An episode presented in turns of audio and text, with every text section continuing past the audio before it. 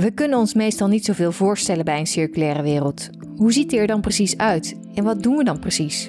Met die verbeeldingskracht gaan we in deze podcastserie aan de slag. Door steeds samen met een visionair een stukje van de wereld te schetsen zoals die eruit zou kunnen zien in 2030. En verder in 2050. Mijn naam is Klaske Kruk. Zo'n tien jaar geleden raakte ik betrokken bij de eerste circulaire projecten in Nederland. Ik ben oprichter van Circularities en dit jaar ben ik uitgeroepen tot Circular Hero. Circularities helpt overheden en bedrijven om circulaire economie door te vertalen naar de dagelijkse praktijk. De urgentie voor bedrijven om met de circulaire economie aan de slag te gaan wordt steeds groter.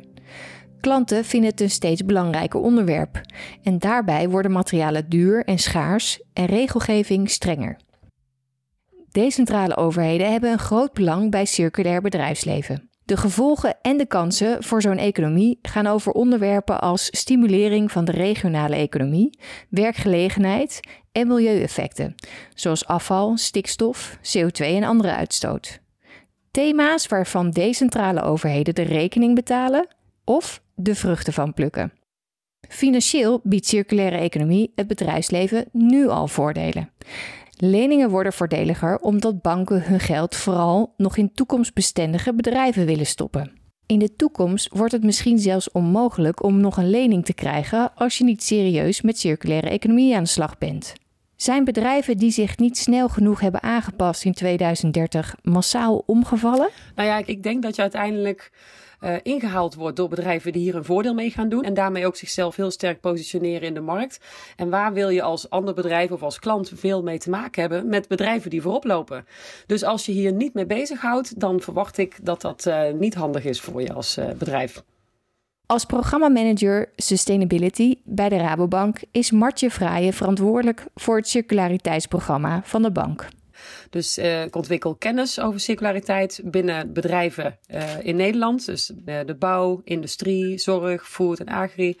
En we ontwikkelen ook klantprogramma's om dus bedrijven uit te nodigen om met ons in gesprek te gaan over circulariteit. En wat het betekent voor een bedrijf en welke kansen het kan opleveren. In deze aflevering kijken we met Martje in de toekomst en hebben we het over hoe zij denkt dat het bedrijfsleven gaat veranderen.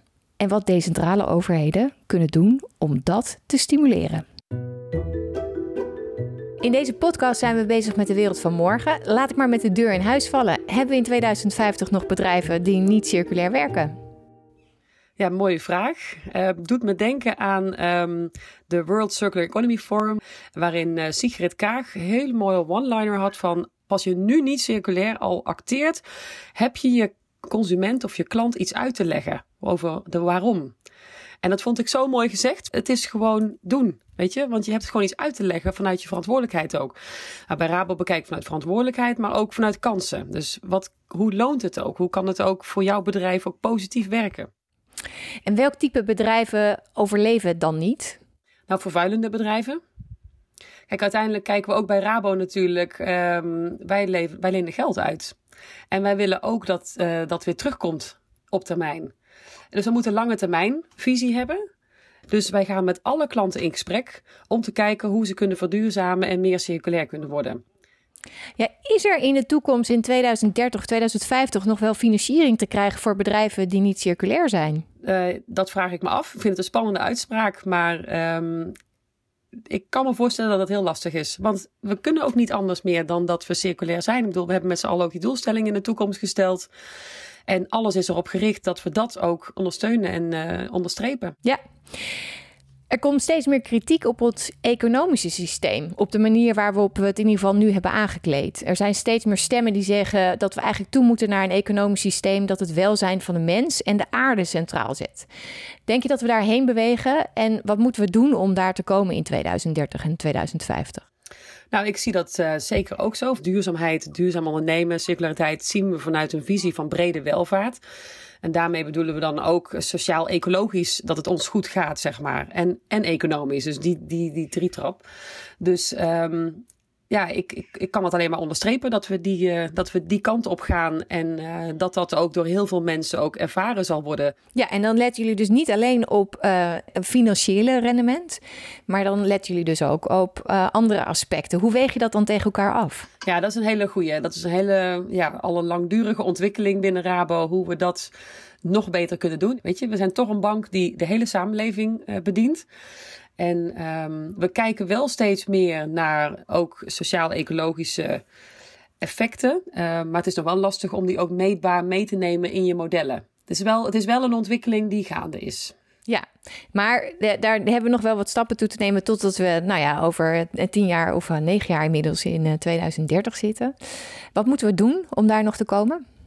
Nou, um, ik ben in ieder geval heel blij dat er meer wetgeving ook aankomt, dat het ook meer moet. Want het is tot nu toe nog veel te veel een nice to have, een verre toekomst, die voor veel bedrijven uh, toch nog afgelopen jaren te ver van hun afstond. Hè. Dan zien we dus wel de koplopende bedrijven, daar zijn we in gesprek en die zijn ook ermee bezig. En die zien ook kansen en gaan ermee aan de slag.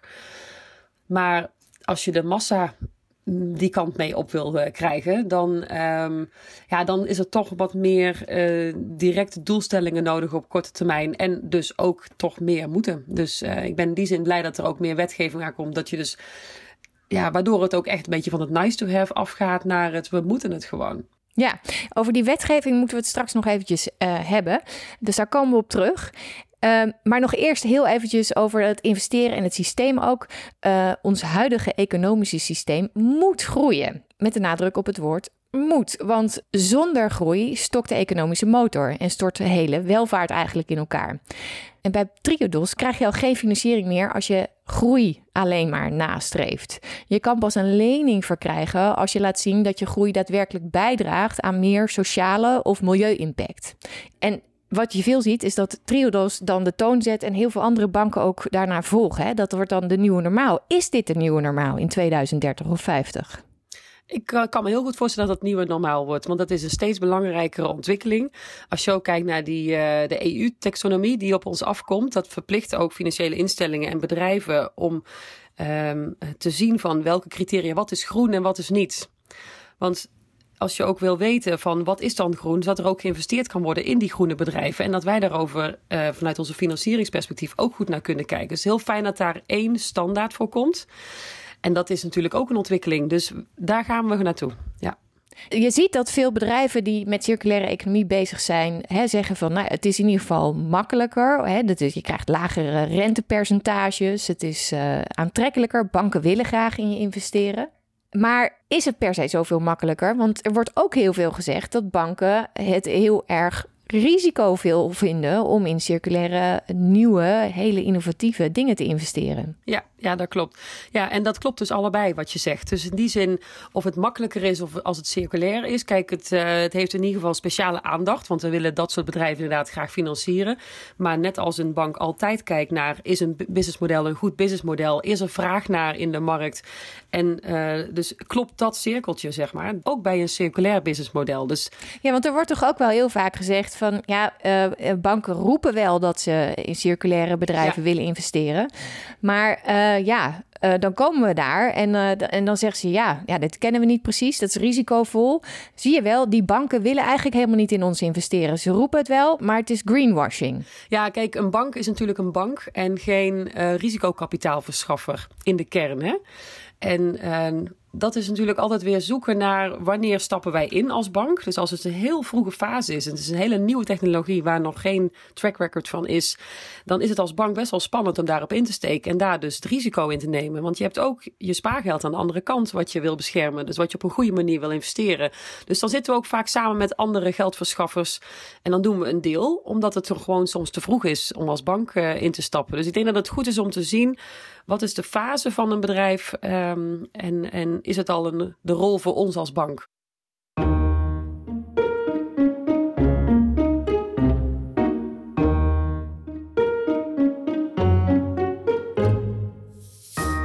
Er wordt vaak gezegd dat er te weinig geld beschikbaar is voor een circulaire economie.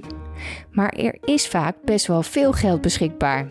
In bijvoorbeeld regionale investeringsfondsen. Maar er valt niet te concurreren met de lineaire economie die is gewoon nog te goedkoop. Het zou dus helpen als er op nationaal of Europees niveau stimulerende regels komen die zorgen dat die circulaire economie rendabel wordt. Je ziet de eerste decentrale overheden zich nu verenigen om gezamenlijk te lobbyen bij het Rijk om het bedrijfsleven zo te helpen. De rechtszaak van Shell uh, liet zien dat individuele bedrijven nu ook al afgerekend kunnen worden op hun milieu-impact. Is dat straks toepasbaar ook op andere sectoren en wat betekent dat voor bedrijven? Ja, de Shell-zaak heeft uh, veel losgemaakt binnen Rabo ook. Dus ook bij ons wordt er echt nu uh, heel wat opgetuigd, zeg maar, om goed te kijken hoe is bij ons nou ingeregeld. En ik, ik denk dat we het aardig goed ingeregeld hebben. Want we zijn er al jarenlang heel erg bewust van. We hebben al jarenlang een strategie hierop. En daarbij zit het ook in onze kernwaarden. Dus het, het past echt bij ons om hier goed mee bezig te zijn. Maar toch zie je dat de tijd, uh, ja, die vraagt nu om verhoogde aandacht hierop. Ja. Maar betekent het dat als individueel bedrijf je zo meteen misschien ook wel gehouden kan worden aan jouw impact op het milieu? Ja, dat denk ik. Ja, het is echt een stip op de horizon of in die zin een voorbeeld, zo'n Shell, wat voor denk ik alle andere bedrijven in Nederland uh, zou kunnen gebeuren. En bedrijven worden op dit moment natuurlijk niet afgerekend op de schade die ze in, in een omgeving uh, veroorzaken. Dus bijvoorbeeld uh, kosten als uitstoot naar lucht, water of grond. Dat wordt niet in de prijs van producten meegerekend. Terwijl de samenleving er eigenlijk voor betaalt. Door bijvoorbeeld hogere ziektekosten, omdat we ongezonder worden. Um, worden bedrijven in de toekomst afgerekend op de milieuschade die ze aanrichten in hun omgeving? Ja, dat is een goede vraag.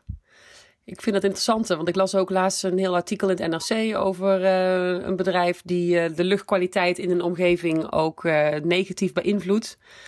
Um, ik zag laatst ook een programma op tv over de ethische kant van ondernemen. Van wat als je dus inderdaad heel veel negatieve schade toebrengt. Wat, wat moet je dan als bedrijf?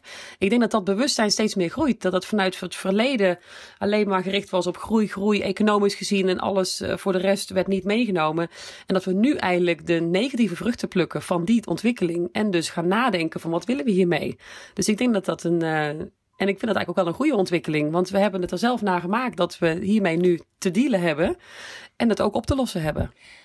Ja, en, en zo zie je natuurlijk eigenlijk ook dat bedrijven verantwoordelijk zijn voor een groeiende berg afval. Natuurlijk niet alleen bedrijven, het is ook de consument en nog veel meer partijen. Maar er wordt daarom ook heel veel gesproken nu over producentenverantwoordelijkheid. Bedrijven worden daarbij verantwoordelijk voor wat er met het product gebeurt nadat een consument het niet meer wil gebruiken. Ze worden dus verantwoordelijk voor het afval dat ontstaat en de herbruikbaarheid van de producten. Hebben we in 2030 een producentenverantwoordelijkheid en wat betekent dat dan weer voor die huidige bedrijven? Nou ja, die is er nu. Hè. Die is vorig jaar natuurlijk actief gegaan, uh, die wet uitgebreide producentenverantwoordelijkheid. Ik denk dat het heel goed is. En ook een enorme ommekeer betekent. Want waar voorheen uh, de, de blik naar de, de verkoop zeg maar wegkomt. Zo van nou, het is, het, is, uh, het is verkocht en het is klaar moet je nu in één keer weer daar je blik op terugwerpen. Van hé, hey, maar het moet wel terugkomen. Of in ieder geval, ik ben verantwoordelijk voor die end-of-life fase. Ja, dat heeft enorme impact. Bijvoorbeeld gisteren weer met twintig eh, industriebedrijven uit de Achterhoek uh, een, een dag hierover gesproken. Over circulariteit en de kansen voor hen.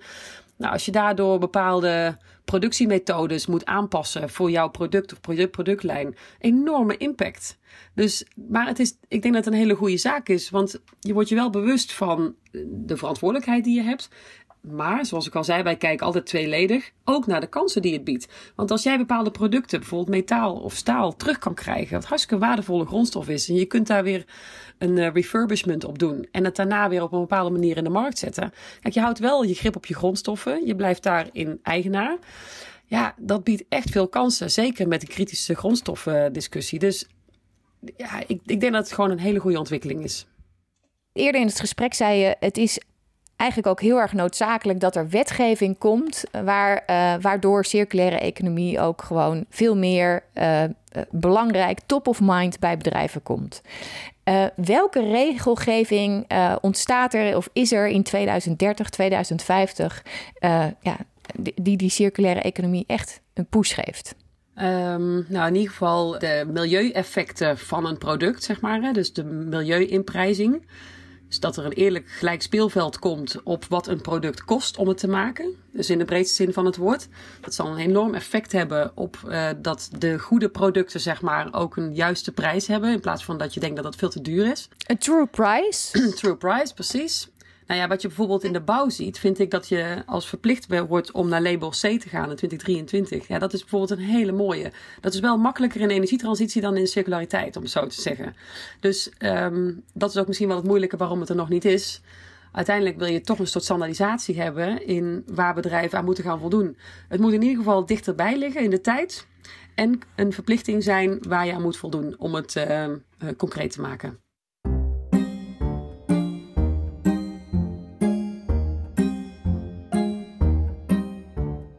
Dat er stimuleringsmaatregelen komen om circulaire economie te bevorderen is zeer waarschijnlijk. In Zweden en een regio in Italië worden nieuwe grondstoffen zwaarder belast dan hergebruikte of gerecyclede materialen. In Nederland wordt er ook gesproken over het invoeren van een belastingsverschuiving van arbeid naar materialen. Waarbij materialen dus duurder worden en arbeid om spullen te repareren of her te gebruiken goedkoper. Op Europees niveau wordt bekeken of er verplicht kan worden om bijvoorbeeld een bepaald percentage hergebruikte materialen te verwerken in nieuwe producten. Er gaat dus van alles veranderen. Waar lopen bedrijven tegenaan als ze met de circulaire economie aan de slag willen? Wat zijn de obstakels? Ja, kijk, weten waar ze moeten beginnen. Want het is natuurlijk nog best wel een nieuw speelveld voor heel veel bedrijven. We zeggen altijd, begin in ieder geval ergens. Hè? Dan, de, ga gewoon aan de slag met iets wat laaghangend fruit is. En dan ontwikkel zo verder. Het rondrekenen van je businessmodel. Om te zorgen dat het dus niet duurder is. Dat is een belangrijk uh, obstakel waar ze tegenaan lopen. De keten meekrijgen. Dus het vastzitten aan, aan de oude economie. Oude contracten, oude manieren van denken. Uh, waardoor je soms ook gewoon uh, pas na een paar jaar weer het gesprek opnieuw over iets kunt openen, bijvoorbeeld. Dat is uh, een lastige. Technologie is eigenlijk wel aanwezig. Dus het is vaak, vaak de menselijke kant eigenlijk om iets voor elkaar te willen krijgen, wat bottleneck is. Ja. inderdaad, de menselijke kant, mensen meekrijgen, mensen overtuigen, het gesprek ook durven te beginnen. Ik zie dat ook heel sterk inderdaad. Het is vaak niet de technologie, die is er vaak wel, maar vooral de menselijke kant. Hoe krijg je dat dan wel voor elkaar? Nou, wat wij in ieder geval doen is um, uh, dagen organiseren waarbij klanten bij elkaar worden gebracht. Ook in kleinschalige groepjes, om dus echt even tijd te maken om met elkaar hierover te spreken. En dan op zo'n dag ontwikkel je ook een actieplan voor je eigen bedrijf. Dat doen we ook met Circotracks. Dus daarin werken we ook wel samen met uh, provincies. En dat gaat dus eigenlijk om dat je bepaalde tijd blokt om hierop te kunnen focussen. En dat vraagt nog best wel genoeg hoor, om ervoor te zorgen dat die bedrijven ook binnenkomen. Want dat is toch weer een dag of, of meerdere dagen. Maar uh, na zo'n dag zijn we allemaal zo uh, geenthousiasmeerd en vol uh, goede moed om er actie op te zetten. Wat kunnen decentrale overheden doen? Um, nou, wat, wat ik in de praktijk zie, is dat we met verschillende provincies samenwerken om bijvoorbeeld dat soort circo-tracks op te zetten. Dus de werving ook te doen. En ik geloof heel erg in die kracht van samen. Want je ziet gewoon dat een provincie en een Rabobank, als die samen de werving doen voor zo'n track, dat dat toch weer anders is dan alleen Rabo of alleen provincie. En dan soms ook nog met de regionale ontwikkelmaatschappij erbij. Ik hou er heel erg van om in zo, dat soort ecosysteem um, termen zeg maar, te denken. Dus echt een, een coalitie van, van sterke partijen en samen optrekken uh, daarin dan ben je echt een team om die circulaire regio te ja, versterken. Dus jullie werken als Rabobank ook vaak samen met provincies, misschien ook wel met gemeentes. Uh, en dan eigenlijk voor een gedeelte ook, dus om bedrijven lokaal op te leiden en mee te nemen in die, in die circulaire economie. Ja, ja, dat doen we in verschillende provincies. Ook in uh, Noord-Holland hebben we heel goed contact. In Noord-Brabant, in, in Friesland, Food Valley. En dan zijn er misschien nog wel heel wat die ik hier even vergeet. Maar dat zijn in ieder geval de provincies waar ik al mee werk. En dan, we hebben natuurlijk meer mensen die met circulariteit uh, zich bezighouden. Daarnaast hebben we ook um, recent een verandering doorgevoerd binnen Rabo. Dat we in elke provincie een directeur duurzaam ondernemen hebben aangesteld. Dus dat is echt een contactpersoon voor een provincie ook eh, onder andere om te kijken naar hoe kunnen we duurzame ontwikkeling in deze regio versterken. En daar hoort dus ook circulair ondernemen en digitalisering en innovatie bij. Dus het is gewoon heel fijn om daar ook een dedicated persoon nu voor te hebben om ja, die coalitievorming ook makkelijker te doen. En wat is dan precies jullie rol en de, de rol van een provincie? Ja, ik denk provincie ook wel dingen mee mogelijk kan maken. Um, als we ook kijken naar bijvoorbeeld zo'n circle track, als we dat samen opzetten, dan um, is bijvoorbeeld in het vervolg kan het best zijn dat er bepaalde subsidielijnen zijn die een provincie bij beschikking uh, kan stellen. Maar ook bijvoorbeeld een samenwerking met hogescholen om bepaalde onderzoek te laten doen door studenten. Dat is ook bijvoorbeeld zo'n zo'n zo'n ecosysteem-element wat door een provincie heel goed wordt uh, ingevuld. En um, kijk, dan volgen wij daarna wel weer met als er een financieringsvraag zou komen. Voor bijvoorbeeld nieuwe fabriek of productielijn of wat voor andere soorten investeringen. Maar zo kun je dus wel samenwerken aan verschillende geldstromen en kennisstromen, om het zo te zeggen.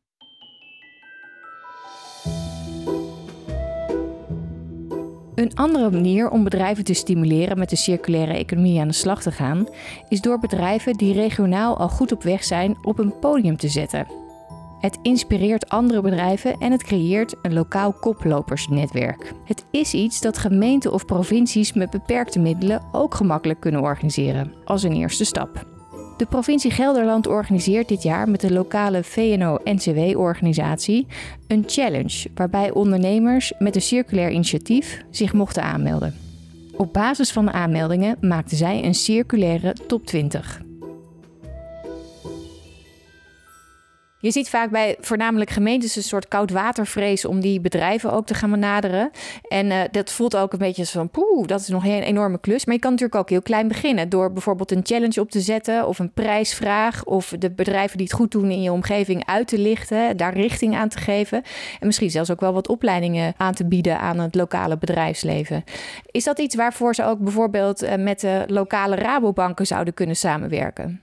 Zeker. En ik denk dan eerder in een ecosysteembenadering. Dus doe het niet allemaal zelf als gemeente, maar zoek partners, vorm nieuwe coalities. Ja. Hè, er is ook uh, een heel mooi boek wat uh, geschreven is, Changing the Game, die de fases van transitie heel mooi beschrijft. Hè, je, de eerste fase is pionieren en projecten doen. Tweede, daar zitten heel veel subsidies vaak nog bij. Tweede fase is nieuwe businessmodellen ontwikkelen. Daar zitten we nu ongeveer in. De derde fase, om naar dat nieuwe normaal te komen, is nieuwe coalities te vormen met sterke partijen. Om dat nieuwe normaal ook te gaan creëren. En ik denk dat we die ontwikkeling, uh, dat we daar nu in zitten. En als lokale Rabobank haken we altijd heel graag aan op dit soort uh, bewegingen. Maar je zult het wel samen moeten doen. Ik merkte wel altijd dat daar veel mandaatsverschil in zit. Dus het is uh, fijn als daar uh, één lijn in is vanuit de gemeente, dat er ook uh, iets ten doel wordt gesteld. Hè? Dus als er een, een, een project of een actieplan wordt opgesteld, dat het ook doorgang kan vinden en niet ergens stopt ehm, door iets wat anders niet, niet door Je kan bedoelt gaan. eigenlijk als een gemeente zegt, wij willen bedrijven echt stimuleren met circulaire economie aan, aan de slag te gaan. Dus echt beleid, dat dat ook echt uitgevoerd wordt ja, je moet eigenlijk een beslissingsbevoegde aan tafel hebben die ook iets kan beslissen. En het dan ook doorgang kan laten vinden. Dat is de bedrijven die wij binnen hebben, zitten beslissingsbevoegd niveau aan tafel. Zodat je ook iets kan beslissen. En bij gemeentes zou ik het ze gunnen dat ze ook beslissingsbevoegd zijn om dit soort projecten ook doorgang te kunnen dus eigenlijk roep jij decentrale overheden op om samenwerkingen te smeden met organisaties waarmee je het bedrijfsleven verder kunt helpen. Ja, ja, ik denk dat het goed is om een inventarisatie te maken per provincie. Wat is er al en wat mist er nog? Want er zijn ook wel heel veel kleine clubjes al begonnen afgelopen jaren. En in de enige provincie heb je echt al een krachtig bolwerk staan waar iedereen op is aangehaakt. En andere provincies heb je meer versnippering. Dus ik denk dat de eerste stap is inventariseren wat er is. En de tweede stap zorgt dat er zo'n netwerk ontstaat waar iedereen op aangesloten is. Wat ik ook heel vaak zie is dat uh, uh, het een populair thema is om met bedrijventerreinen samen te werken. En dan uh, heel vaak met industriële symbiose. Wat een heel ingewikkeld woord is voor mijn afval is eigenlijk een ontzettend goede grondstof voor jouw processen, om jouw producten te maken.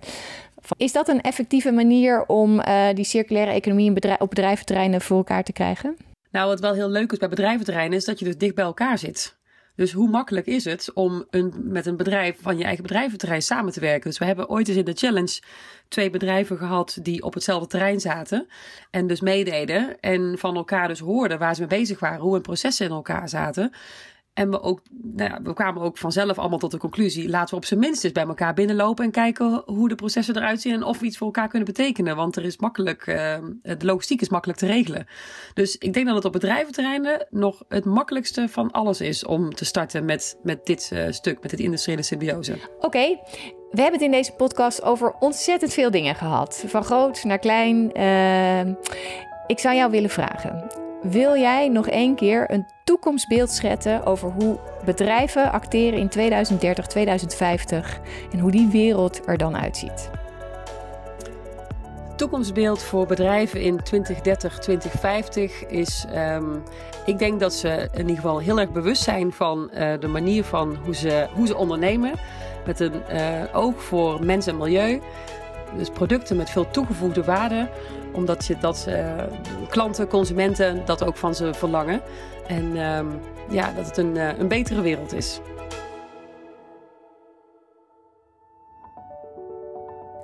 Deze podcastserie wordt je aangeboden door VNG, IPO en de Unie van Waterschappen. En ik ben Klaske Kruk van Circularities. Naast deze podcast hebben we nog podcasts over circulaire economie in de bouw, landbouw, infrastructuur of afval. En hoe je als decentrale overheid circulaire economie kunt stimuleren bij consumenten. Wil je meer weten over hoe je de circulaire economie in je dagelijkse werkzaamheden integreert?